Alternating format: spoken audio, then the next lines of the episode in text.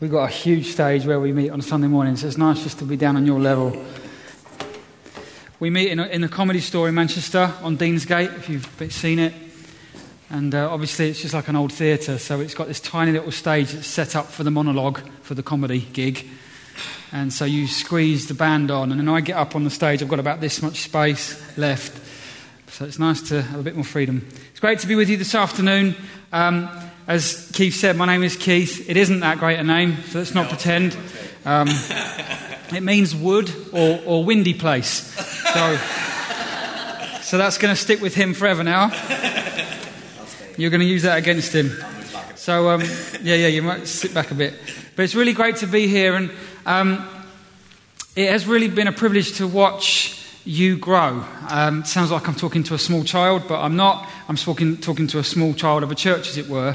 you are still uh, a, a, kind of fledgling church, a baby church, and it has been. Uh, Keith says there's a few, a few people away. And it isn't all about numbers, but the fact there's a few people away and you're still this size, uh, healthy churches grow, healthy church plants grow, and you're growing. And you've only been here five minutes, so it seems to me anyway. You've been here, what, 18 months, two years? More, more than that? About that? Yeah, Which is phenomenal. Um, so be encouraged. It's great to be here. And I hope that I can serve you this afternoon. Just one little boring bit of more detail about, about where I've come from. Um, that is to say, I'm so grateful to Chester because when I come here, it's like I'm slightly coming home. Um, we, we have some sort of um, things to celebrate about Chester in terms of my dad's from Chester and actually uh, scattered about in various places like the military museum. We found uh, a relative or a, a kind of um, a great great a great great uncle who served in World War One or two. I, I, think it was World War One, and. Um, I was killed, but is kind of commemorated, and he's got a picture up in, in the military museum here in Chester. We also discovered the other day, Rachel discovered and, and texted us sort of relatives that are in the cathedral windows. I mean, not literally, but there's kind of, um, they're mentioned in the windows of the, of the cathedral, which is phenomenal. But more exciting than that, and more grateful am I than that, is that my dad became a Christian in a church youth group. I think it was a Methodist church in, in Chester about 100 years ago. I'm kidding. Um, and I was just texting him in worship. I wasn't being irreverent. I was trying to text him in worship to find out what the name of the church was, but I think he's somewhere where he hasn't got a signal, so he couldn't, because I've forgotten the name of it. But I'm so grateful to Chester because I'm also grateful to where my mum's come from in Scotland because there's a great Christian heritage there. But where my dad got saved was Chester and then brought us up. And, you know, things are, I won't say a circle of life because that's Lion King and that's New Agey. But it's amazing to be here and a real privilege. And it has been great to be alongside Keith and Rachel as they've been uh, planting here. And like, and like Keith said, I, I, we, moved to we moved from Macclesfield. I've been there for about 11 years, planted a church there. So I know what it is to plant a church. I know what it is that you're going through, the, the kind of have we got enough people to even put on this particular part of church life? Is this going to happen? Are we going to do this or that? I know the tensions, I know the difficulties, I know the practical challenges. And then about uh, a year and a half ago, we moved to Manchester to begin leading um, the team there which is a much more established church, but again has its own challenges. It feels like there's a hundred million things going on all at the same time. So uh, it's simpler in many ways. You might disagree with me, but it's simpler in many ways to church plant than it is to walk into an existing church where there's a gazillion things going on. This afternoon, we're going to be looking at marriage and singleness. I could bring a, a you know, a, a, teaching and an encouragement to you in, in, terms of church planting, but I think this is a, a massive area to get right early on in church life. And a massive area that we can get wrong, and I think churches over the last 20 years have got wrong. One other encouragement I just want to give to you before we do get into the whole area of marriage and singleness. I just want to say, fantastic worship time. I loved it. Present, meeting with God with you has been brilliant. And I love the fact that you're still going for the gifts of the Spirit. And we are in a, a style of church, call it new church, call it what you like, where there is a tendency, and there always has been, but there still is a tendency, to go either one way or the other in terms of Word or Holy Spirit. And I want to encourage you to keep having both. And it's one thing that we are really valuing in Manchester is that we have a little bit of what we might think sometimes is a bit unpredictable and a bit wacky in our worship, but we would rather keep that and try and explain everything and try and be helpful to those that are guests and who don't know Jesus yet and who think we're mad. We want to try and explain to them what's happening, but at the same time, not kicking out the Holy Spirit because we don't want to offend anyone. And at the same time, we want to value the Bible and keep preaching and teaching it. So just well done, and I want to commend you and, and thank you for a great time with you. Marriage and singleness. And singleness will become our focus, as you'll see. And it might seem strange to put them together in the same sermon and to tackle both themes at once. But it wasn't strange for the Apostle Paul to do that, as we'll see. In fact, we need to understand the, the importance of both. And the best way to look at them is alongside each other. Again, as the New Testament does on a couple of occasions at least. It's worth noting that the New Testament's main personalities, thanks Phil, it feels better to me. It's worth noting that the New Testament's main personalities are equally divided in terms of who was married and who wasn't. So we know that Peter was married. We know that Paul wasn't married. Jesus wasn't married unless you believe the gospel according to Dan Brown, if you remember that book. John the Baptist seemed to be single. Mary, seems to, Mary, the mother of Jesus, seems to stay in a place of singleness after presumably Joseph has died. Even if I'm wrong about Mary and John the Baptist, we can be definite in saying that the author of our salvation and the author of much of the New Testament were both single, Paul and Jesus. And as we'll see, churches can be guilty of overemphasizing marriage so that you have to have been married for 10 years before you're given any, given any kind of responsibility in church life. And following that kind of thinking that we can get into sometimes, Jesus and Paul would not have been elders in a lot of our churches. Sad to say. So I'm, I'm hoping that I'm going to provoke some of you this, this afternoon. I'm hoping that I'm going to encourage some of you this afternoon. Please don't slap me. If I say something provocative, please just go and give it some prayer and, and then you can ditch it if it's no good. But I know this is kind of a difficult area. And I know this can be a, a tense area.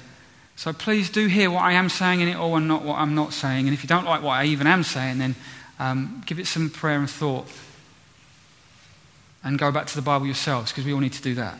But the three areas that we're going to look at, the three questions that we're going to, well, two are questions and one is a statement. Number one, which is better, marriage or singleness? Number two, which is the highest calling? And number three, serve and die. I thought I'd just kind of finish with that. so, what, may you ask, will we be looking at? Where are we going to go? Which passage in the Bible are we going to go? Because there are a number we could choose from. For example, Genesis chapter 2, verse 24 uh, talks about marriage. Ephesians 5 is the famous passage on, on uh, marriage and the word submission. You allowed to say in church? Submission. You're not allowed to say submission? Um, of course you are. Submission. Ephesians 5. In Mark chapter 10 and Matthew 19, Jesus quotes Genesis 2:24 and talks about marriage and he talks about God's heart for marriage and what's really interesting, especially in the Matthew 19 version, which is slightly longer than the Mark 10 version, as ever, Mark 10 tends to, Mark tends to sort of choose his words carefully, and it's, it's, shorter. Well, what's interesting in the Matthew 19 version is the disciples' reaction to what Jesus says about marriage and divorce in particular. Jesus says, Guys, you cannot any longer divorce your wife because she burnt the dinner. That's the kind of culture that he says it into. You can't do that anymore. And what's amazing is the disciples' reaction is, well, that's it. Marriage is too difficult. I'm not doing that.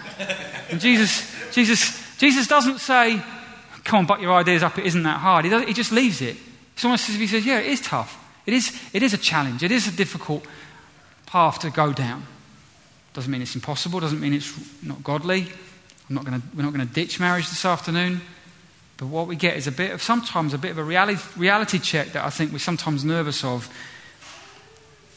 In Matthew 22, one verse that my wife wishes wasn't in the Bible is that there is no marriage in eternity, no marriage in resurrection. She thinks that's very unromantic and, and tough to swallow. She thinks we should be married forever, which is lovely.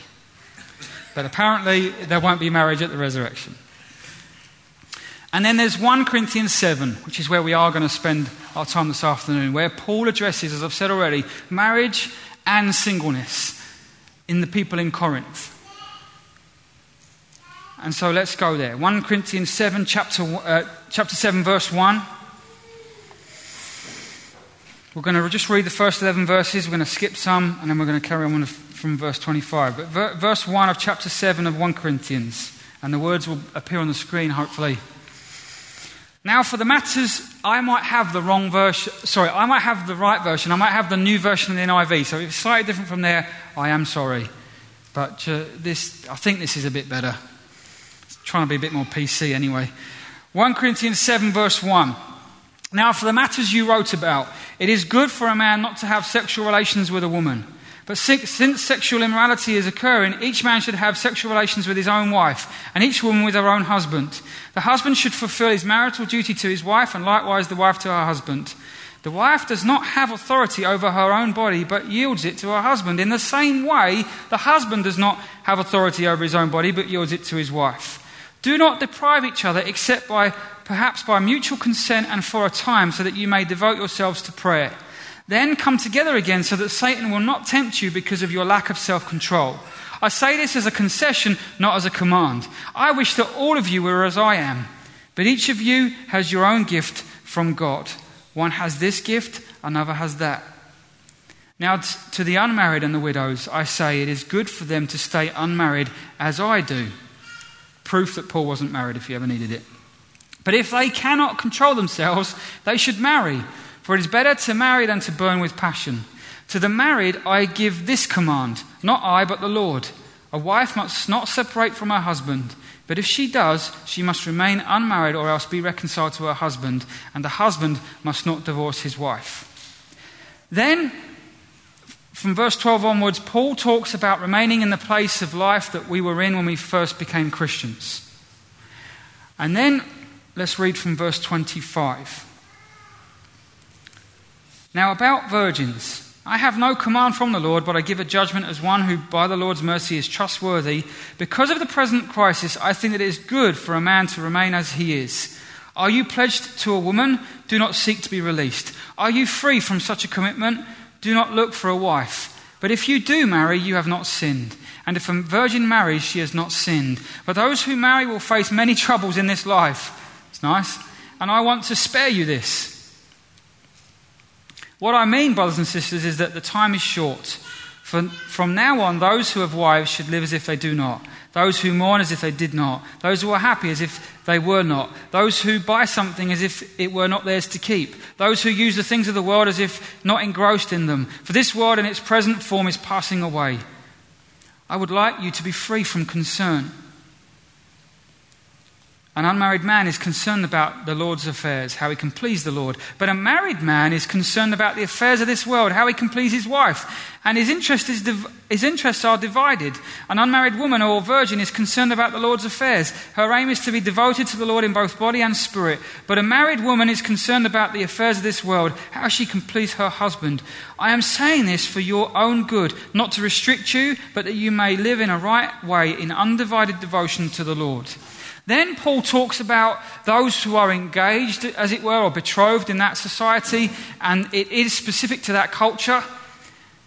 And then in verse 38, we get another kind of big giveaway for Paul in terms of the question which is better, marriage or singleness. We get a big giveaway in uh, verses 38 and 39. So then, he who marries the virgin does right, but he who does not marry her does better. A woman is bound to her husband as long as he lives. But if her husband dies, she is free to marry anyone she wishes, but he must belong to the Lord. In my judgment, she is happier if she stays as she is, and I think that I too have the Spirit of God. Read verse 40 as well. So, which is better? Depends who you ask. Depends who you ask. The traditional view in our society and the traditional view in New Testament society generally would be that marriage is better. Marriage wins. If you ask Paul, if you ask Jesus, you get a bit of a different story than we might like. The main thing I want us to see here in 1 Corinthians 7 is that Paul is arguing, really, if push came to shove, and probably more so, singleness is preferable. Tim Keller says this Christianity was the very first religion or worldview that held up single adulthood as a viable way of life. Jesus himself and Paul were single. One clear difference between Christianity and Judaism and all other traditional religions is the former's entertainment of the idea of singleness as the paradigm way of life for its followers. In other words, singleness was no longer to be poo pooed and put down, it was held up. Keller goes on to say nearly all religions and cultures made an absolute value of the family and of the bearing of children. There was no honor without family honor, and there was no real lasting significance or legacy without leaving an heir. Right? We understand that, don't we? Even nowadays. The early church, interestingly, also went against the culture of their day. For example, Caesar Augustus, the first Roman emperor, emperor, even had widows fined if they failed to remarry within two years of the loss of their husband. They got fined. They were fined. In contrast, among Christians, widowhood was highly respected and remarriage was, if anything, mildly discouraged. And we see that here in, in uh, 1 Corinthians 7. Far from putting pressure on widows to remarry, the early church actually economically supported them and helped them stay single. So, in Paul's mind, with the time being short as he saw it, and it still is short because we don't know, do we, when Jesus is coming back? In Paul's mind, with the time being short and a constant expectation on the return of Jesus, which I think we probably don't live with in quite the same way as they did, if you cannot get married, then don't, was Paul's line. In the Bible? Yeah. You just read it. We don't like it. We don't focus on it. And in these last two verses, he says to virgin men and virgin women and to female widows in particular, because perhaps the challenge economically would have been greater for them than male widowers who would have been able to go and get work. He says, Don't get married if you don't have to. Now, the, now we know that Scripture values marriage. We know that. We see that right there in creation. Jesus valued marriage. But what we have here is a very clear balance, and in fact, probably an emphasis on staying single if you possibly can. What this is not saying, this is, how, this is what we need to be clear about. What this is not saying is it's wrong to get married. It's not, it's not wrong to want to get married. What this is not saying is it's wrong to even pursue a spouse. Don't go getting a court order, but it's right. It's okay to pursue someone. You know, you don't want to get an ASBO. Hassling and stalking people. Don't do that. But what it also does definitely not say is that marriage is the pinnacle of all existence and poor old you, single person, if you miss out. That's what it doesn't say either. That's beautiful and important. And sometimes very counter to the culture that we have, the kind of subculture that we have in many churches, which says marriage is the pinnacle, and unless you're married, you're not really a proper person.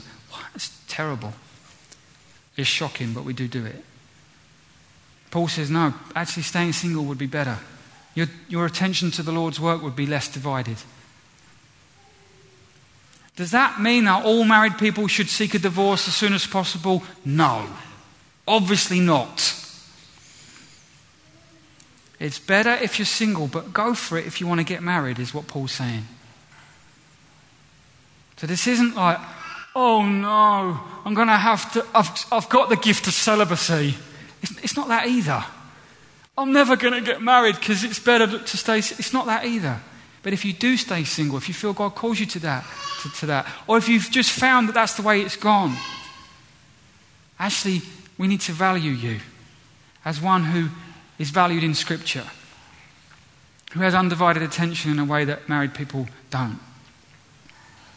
So that's the first question which is better? And it's probably singleness. Which is the highest calling? It's a slightly different question. Which is the highest calling? If singleness is preferable, then does that make it a kind of more honorable existence or a higher calling? Well, a truly high view of singleness means a truly high view of marriage and vice versa. How does it mean that? Well, in Ephesians 5, we read the highest, loftiest perspective on marriage that there is in Scripture. That it is a reflection, if you read Ephesians 5, you'll see it, it's a reflection of Jesus and the church. Jesus is the husband, the church is the bride. It's an incredible description of both the church and Jesus' relationship, and an incredible description of a husband and wife's relationship as they reflect Jesus and the church. It's incredible. It also speaks plainly, as I referred to earlier, about how wives are to love and respect their husbands and how husbands are to love and serve their wives. Neither gets away with an easy life. Marriage is therefore no longer ultimately about sexual fulfillment or social st- stability or personal fulfillment or looking good or being accepted by family or society or your local church. Ultimately, marriage was created to reflect on a human level our relationship with the Lord and for us to serve each other. Married love is sacred, blessed, and to follow the pattern of Jesus' sacrificial love for us, the church, his bride. That's what we see in Ephesians 5. But you see, and this is where we start to get a high view of marriage, bringing in a high view of singleness. Marriage is only penultimate. Jesus said, as I referred to earlier, that marriage won't exist in heaven. That verse that my wife doesn't like. Then she'd hate me to keep talking about. Matthew 20, she'd, she'd hate for me to keep embarrassing her, that's what I mean. She appreciates it's the Bible. Jesus said it won't exist in heaven. Marriage on earth is penultimate.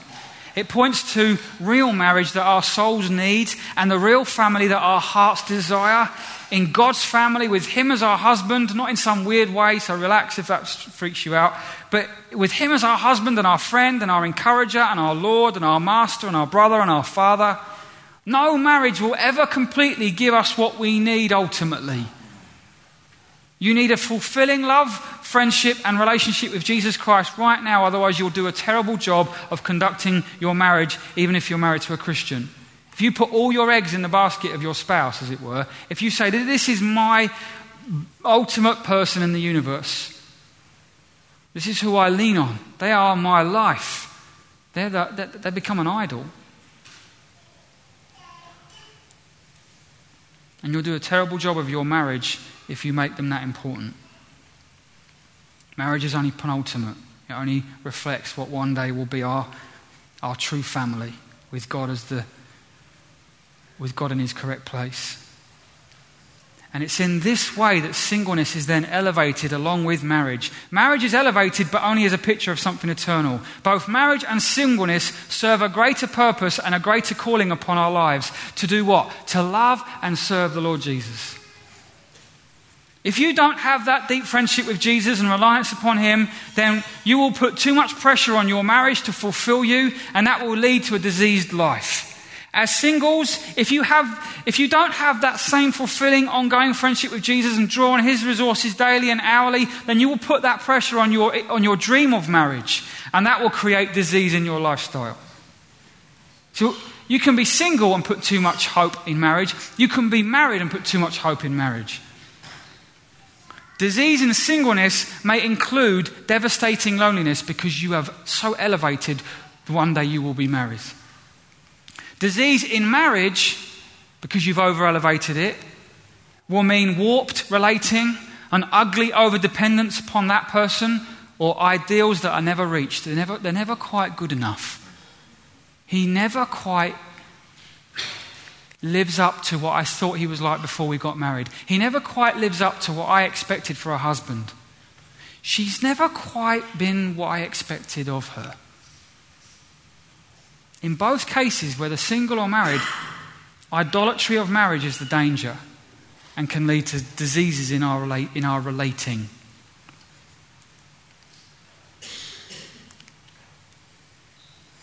Tim Keller again. We are neither over elated by getting married nor over disappointed by not being so, because Christ is the only spouse that can truly fulfill us, and God's family, the only family that will truly embrace and satisfy us.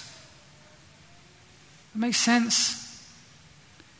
The best piece of advice we got from a football coach, my son is 13 now, but when he was about 9 or 10, Crewe Alexandra. Uh, he was put forward to Crewe to go and um, do some trials with them. He was a goalkeeper. He was over the moon. I mean, I was pretty happy about it myself. But one of the best pieces of advice we got from this coach that put him forward, or one of the coaches at Crewe, was if he makes it and gets accepted by Crewe, don't get too excited. And if he doesn't, don't get too deflated. Don't get, don't get your hopes up about, about what might happen. Very small picture, but it's similar. We mustn't over elevate marriage. We can do that either when we're single or, or married. So, which is the highest calling? Neither. Because, in the light of our common high, high, high calling, who cares which is the highest? We're all called to this high calling. Our high calling has already been nailed, already been made possible by nails. Jesus says in Matthew 2, 22, verse 37, Love the Lord your God with all your heart and with all your soul and with all your mind. That's your highest calling. That's your highest calling, if you're married or single. What does that mean practically? It means we, the church, have got to start acting like a gospel based community and not a tradition based community. The tradition based community will reflect the idolatry of marriage that we often see in culture. Now, the postmodern, or the post post postmodern, wherever it is we're up to, the postmodern community reflecting the society that we live in will uphold individual freedom as an idol. And we don't want to do that either. Being gospel based in our approach to marriage will affect the way that we communicate and think. It will affect the way that you communicate as a church to each other. I mean that we don't put singles at the back of the queue anymore. That's tradition based. See, we live in a society where marriage isn't quite upheld in the way it was 30 years ago, but weddings are. Right? Footballers' weddings, they're the rave. They're all talked about. They spend millions on them. Marriage isn't that big a deal, but weddings are. So there's still a, a pressure, there's still a tradition based thing going on there. We must be careful that we still aren't sucked into that, even if it is slightly different. It means we speak in church life. It means we speak realistically and not sentimentally about marriage. Well meaning, nice Christian people cannot fathom why Paul would speak so realistically about marriage and so highly of singleness in this chapter we've just read. Paul, why are you putting marriage down? It's wonderful. Undiv- what, divided attention? Well, you, you, come on.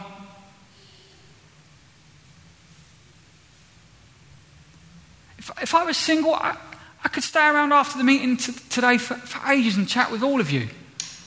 I've got a wife and two children who I'd like to see before they go to bed. That means I need to shoot off. I, it, that's not wrong. My attention is slightly divided, that's all. It's just real. Paul's real. Sometimes we think, oh, it's been a bit negative, isn't he? Can't cope with 1, 1 Corinthians chapter 7. It's a bit, it's a bit down. He's very real about marriage pressures. And the gospel based community treats singles like equal members and potential leaders in the church rather than kind of second rate citizens. That's the gospel based community. Tradition based community still sticks to you must be married for 15 years before you can lead a small group. Unfortunately, many churches, or maybe most churches, still do imbibe this traditional society view of marriage and not a gospel based view of marriage. In Philippians 2, Paul couches his whole life and possibly his imminent death in the context of the gospel. And that's what we're talking about. We're talking about everything coming under the lordship of Jesus and his gospel message, including what we believe about marriage and singleness. It's not just that we get all excited about the deathbed scene that Paul's nearly dying, and that's when the gospel really comes into its own. Thank you, mate. It isn't about just those kind of glory Hollywood moments, it's about everything, including whether you're single or married or not. Paul even talks about eating and drinking to the glory of God. A couple of weeks ago, I preached a sermon about marriage, about physical intimacy in marriage, which you can get online if you want. It's had quite a lot of hits since um, I was going to give it its actual name, but there's little ears around. We talked about sex in church. And we're to do that to the glory of God in marriage, in the context of marriage. It is for everything.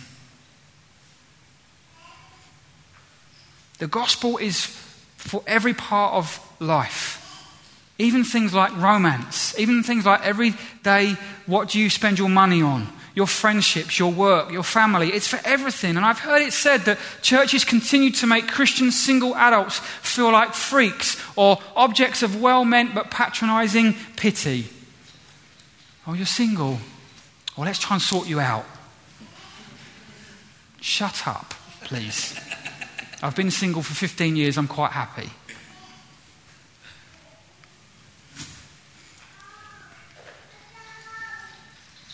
In other words, we're just not taking 1 Corinthians 7 seriously enough. We didn't even know it was there.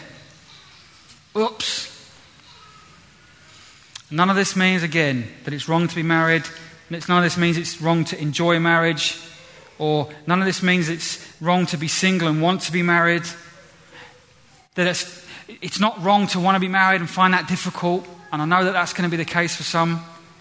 But here's the thing what is marriage for? What's marriage for? Not for us.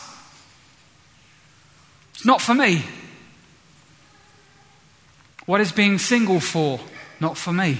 Not for us. Again, drawing on Ephesians 5, marriage is about the other person.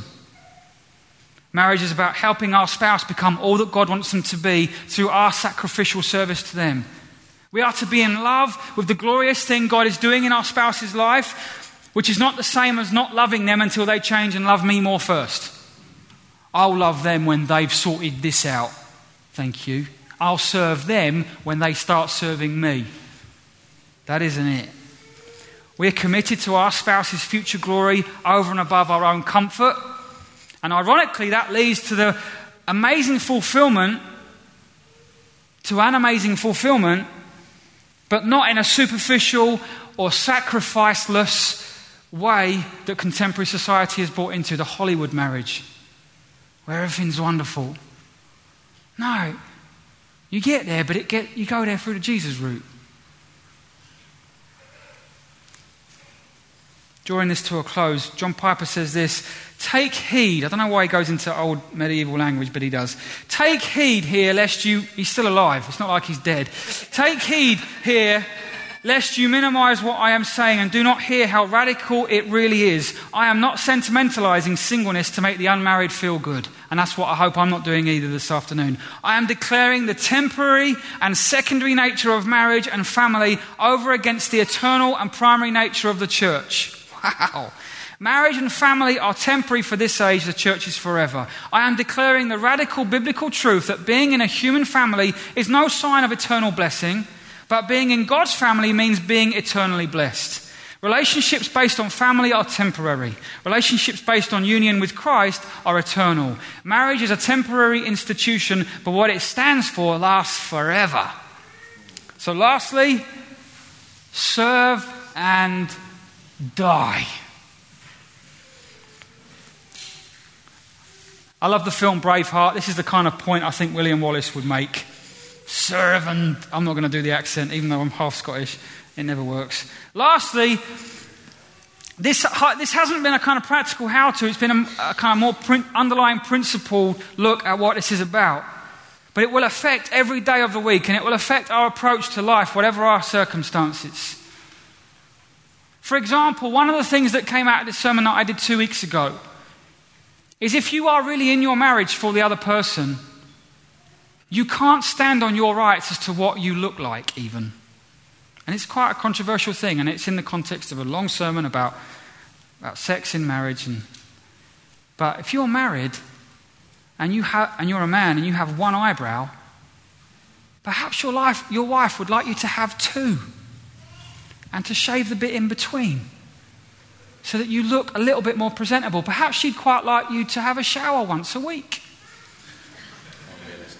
I know it's unrealistic, but it, it's an aim, it's a goal. You aim for the sky, you might hit the ceiling.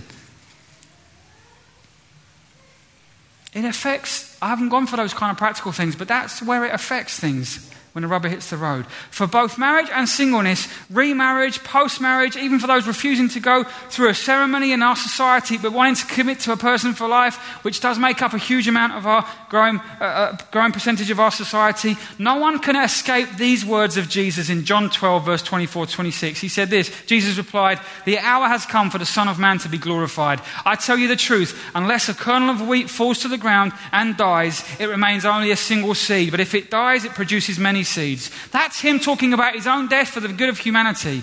And now he says to you and me and to the whole of the human race, and he says to people everywhere, universally, he says this the person who loves their life will lose it, while the person who hates their life in this world will keep it for eternal life. Whoever serves me must follow me.